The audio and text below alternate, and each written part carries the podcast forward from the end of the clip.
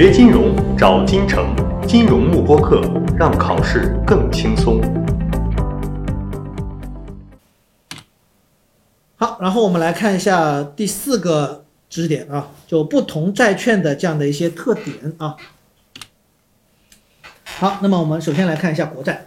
那么国债的话呢，它是由国家发行的，一般都是财政部发行的，所以呢，它是有通过税来进行这样的一个还款，对吧？通过税啊税收来进行还款，所以呢，一般国债呢就是 free of default risk，就没有违约风险的啊，没有违约风险。那么除了有一种情况下，比如说国债是不是完全没风险的，也不一定啊。那么国债也有违约的，对吧？像俄罗斯是不是也就违约了？那么另外一种情况的话，就说，比如说这个这个美国政府。发行了以欧元计价的这样的一个国债，那么是不是作为投资者这样也有风险的？什么风险？是不是有一个外汇风险啊？能理解吧？OK 啊，所以这里面也是有风险的。所以看它是用 local currency 还是用 foreign currency 来进行计价的这样的一个国债。好，这是我们的国债啊。第二个呢是 non-sovereign government bond，就地方政府债券。那么这个级别呢是要比这个国债呢稍微要低一点了，但是它的信用质量还是非常高的，因为毕竟还是政府嘛，对吧？那么这里面有两种啊，第一种呢叫做 GO bond，第二种呢叫 revenue bond。那么 GO bond 呢，它全称也要知道叫 general obligation，或叫做 tax-backed debt，它就是以税收来作为这样的一个还款来源的债券啊，地方政府债券叫做 GO bond。所以题目当中往往只会出现 GO bond，问你是什么债券，或者考你这个 GO bond 的债券的一个特性，对吧？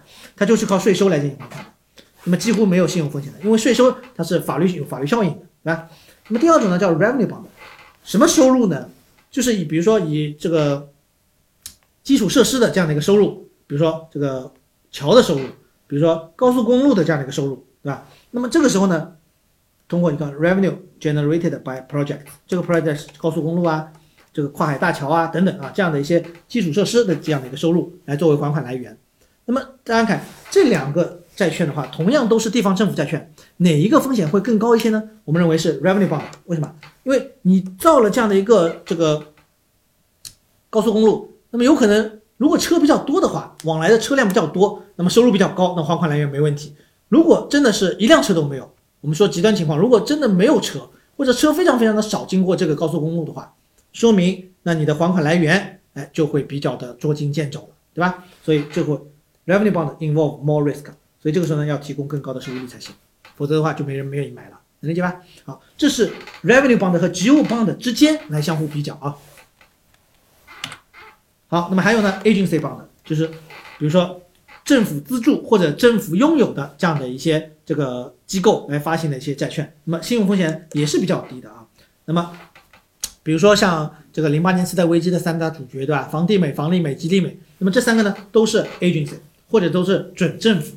啊，quasi government，它虽然不是政府，也不是地方政府，那么它呢是政府拥有或者政府资助的这样的一些企业，所以 backed by 这个 government 啊，backed by government，所以相对来说信用质量还是比较高的。